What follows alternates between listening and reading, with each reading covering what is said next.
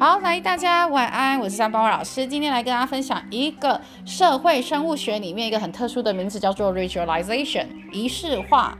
仪式化是什么呢？就是呢，社会生物学家认为，动物在做某一种动呃行为的时候呢，它呢会通过一个仪式化的过程而发展而来。就是说呢，这个动作可能一开始是为了某一个目的，可是呢，后来演变到后面变成是传达特定的讯息。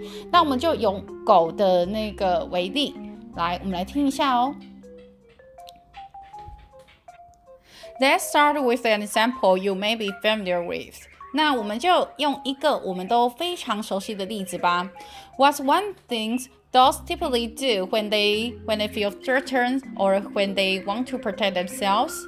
哎，当狗感到自己受到威胁，或者是它想要保护它自己的时候，它们会做什么样子的动作呢 ？That's right, they show their teeth. 没错，他们会露出他们的牙齿。And when we see this, we know this behavior means basically stay away. 当我们看到这个现象的时候，我们就知道，哎，基本上他是在说走开。Now, here's how these behaviors became a recognizable warning. 下面我来讲，就是这个行为它是如何变成一种可以辨识的一个警告的。 A long time ago，在很久很久以前，a dog sensing dangers would get ready to bite whatever animal was threatening it。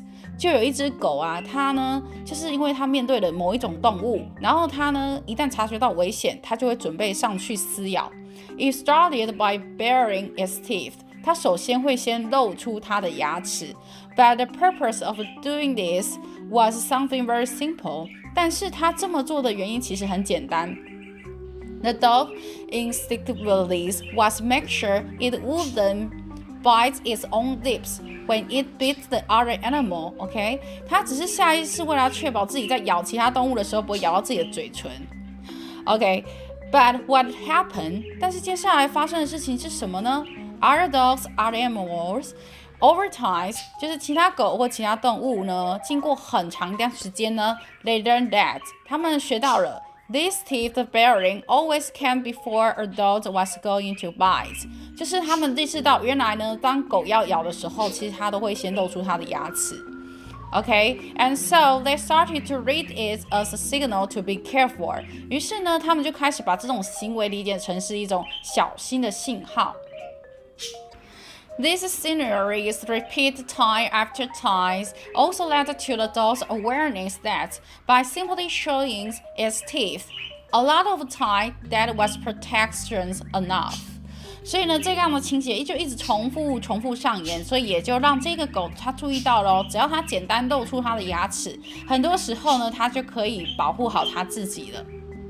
OK，所以呢，这就是啊。呃 狗它在露出它牙齿以后，经过了一种叫做 ritualize 的一个情况，就是仪式化的情况，变成是一个警告的机制。